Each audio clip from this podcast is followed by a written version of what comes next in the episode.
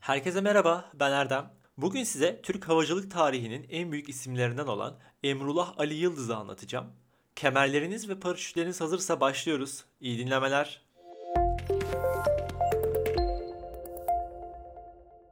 Emrullah Ali Yıldız idealist Türk bir mucittir. bin dokuz yüz dokuz yılında Bursa'da Vidinli bir baba ve Kafkaslı bir anneden dünyaya geldi. bin dokuz yüz yirmi altı yılına geldiğinde on yedi yaşındayken İstanbul Yeşilköy'de Türk Tayyare Cemiyeti tarafından açılan Tayyare Makinist Mektebi'ne başladı. İçindeki havacılık tutkusu başarısına da yansımıştı.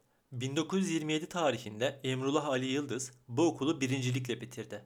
Okulun zorunlu tuttuğu dört yıllık zorunlu hizmet taahhütnamesini imzalayan Yıldız, bin dokuz yüz yirmi sekiz - bin dokuz yüz otuz bir tarihleri arasında zorunlu görevi olan Eskişehir Askeri Hava Okulu hazırlama bölüğünde tayyare makinistliğini bitirdi. Zorunlu hizmetini bitirdikten sonra istifa edip Bursa'ya döndü. bin dokuz yüz otuz beş yılına gelindiğinde ise yerden kendi kuvvetiyle havalanan bir planör yaptı. Çalışmalarına durmayıp devam etti. Bir yıl sonra tek kişilik bir planörle on sekiz saat otuz beş dakika havada kalıp Türkiye rekorunu kırdı. Yine aynı yıl İki kişilik planör ile yanında muallim namzedi Sezai Göksu ile birlikte on dört saat yirmi dakika havada kalarak on üç saat elli dokuz dakika olan dünya rekorunu yirmi bir dakika daha fazla uçarak kırdı. Rekor denemesini İnönü'de C tepesinden kalkarak kırmıştır. İki kişilik bir planörle yüz yetmiş iki kilometre uçarak kırdığı mesafe rekoru da mevcuttur. Türk Hava Kurumu'nun halka tanıtılması amacıyla bin dokuz yüz otuz yedi senesinde gerçekleştirilen etkinliklerde hem gösteri uçuşları hem de paraşütle atlayışlar gerçekleştiriliyordu.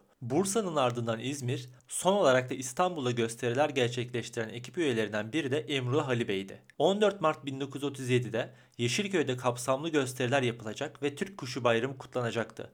Gösterilerden bir gün önce Emrullah Ali Bey, İstanbul halkını davet edebilmek için planörüyle Vecihi Hürkuş'un kullandığı uçağa bağlı olarak havalandı.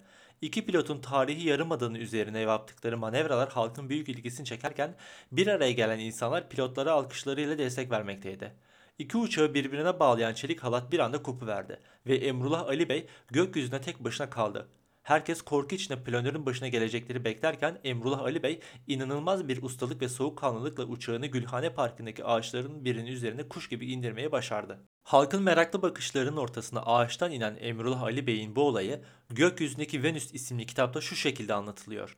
Havada tayyaresiz kalmıştım. Önümde deniz, sağımda Gülhane Parkı, solumda devlet demiryolları, Avrupa hattı garı vardı. Evvela istasyona inmeyi düşündüm. Fakat belki birkaç vatandaşı ezebilirdim. Sonra denize inmeyi düşündüm. Kalabalık olan limanda ya bir motora veya bir sandala çarparak batırsaydım. Bu ihtimaller bir saniye içinde birbirini kovaladı. Nihayet kararımı verdim.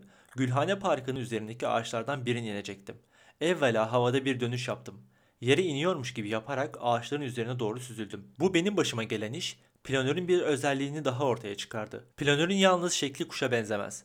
O biraz da bir kuş gibidir. Eğer başı sıkıya gelirse bir ağaç dalının üstünde de kendine bir yer bulur. bin dokuz yüz kırk üç yılında otomatik açılan paraşütü bulan Yıldız, paraşütün icadını şöyle anlattı. Bugünün tayyarelerin sürati, paraşüt gaye süratinden çok daha fazla olduğundan, motoru duran, kopan, kanadı kırılan veya yanan bir tayyarenin pilotu, tayyaresini terk ettikten sonra paraşütünü açmayı geciktirmek mecburiyetindedir. Lazım gelen bu gecikme için pilotun birçok saniyeli atlayışları olan tecrübeli bir paraşütçü olması şarttır. Bugün bunun imkansızlığı içinde pilotun bir de yaralı olabileceği göz önüne getirilirse paraşütten istifade bir tesadüften ibaret kalmaktadır. Halbuki her pilotun paraşütüne takılabilecek olan bu alet pilotu hem büyük bir yükten kurtaracak hem de erken veya geç açma gibi hatalardan koruyacaktır. Alet, pilotun kendi istediğiyle paraşütünü açmasına bir mani teşkil etmemektedir. Pilot, icap ederse istendiği anda paraşütünü kendi inisiyatifiyle açabilir ve kullanabilir. Fakat bu başarıya sahip çıkılmadı. Amerikalılar tarafından ilgi gördü. Yıldız, işte bu sıralarda karşıma iki yabancı mühendis çıktı. Keşfimle çok yakından ilgilendi. Tetkik ettirmek üzere benden hesap ve projeler istendi. Hepsini aldı gitti. Aradan tam bir sene geçtikten sonra cevap geldi.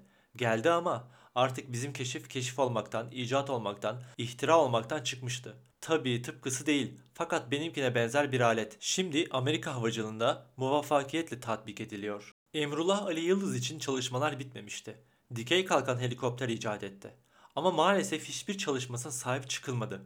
Küskünlük zamanında yapılan bir söyleşide Yıldız, helikopter patentini de bin dokuz yüz elli altı yılında aldım. Ancak ona da bir ilgi duyan olmadı. Dikey kalkış yapan her yere benzer bir paten çalışmam daha olmuştu. İlgisizlik nedeniyle bunu da değerlendiremedim. Sonraki yıllarda her yeri uçağını görünce içim sızladı sözlerini söyledi. Pervaneler ile ilgili buluşlar da yaptı. Fakat kimse tarafından ilgi görülmedi ve bu buluşu bin dolara Amerika'ya satmak zorunda kaldı. bin dokuz yüz kırk yedi yılında bir paraşüt atlayışına sakatlanan Emrullah Ali Bey, yaşadığı sağlık sorununun da etkisiyle bir yıl sonra aktif havacılık yaşamına son verdi. Bir mucit olarak da istediği ilgi ve alakayı bulamayan Yıldız, geçinebilmek için İstanbul'a taşındı ve Galatasaray'da bir fotoğraf stüdyosu açtı. Bir yandan da içindeki mucit çalışmaya devam etmektedir. Bugün selfie adını verdiğimiz akımı daha o yıllarda görcek adını verdiği bir makineyle olanaklı kılan Emrullah Ali Bey, bin dokuz yüz yetmişlere dek fotoğrafçılığa devam etti. Danimarka'nın kuzey bölgelerinde zor hava koşullarına rağmen on yıl görev yapan tek uçağı Emrullah Ali Yıldız yapmıştır. O uçak şimdi o ülkenin müzesinde sergilenmektedir. Değerini bilemediğimiz, sahip çıkamadığımız, sahip çıkmaya geçtiğim ismini bile yaşatamadığımız büyük bir insan Emrullah Ali Yıldız. Saygı ve sevgiyle anıyorum. Emrullah Ali Yıldız'a ait fotoğrafları Bilgi Ekspresi Instagram hesabında görebilirsiniz.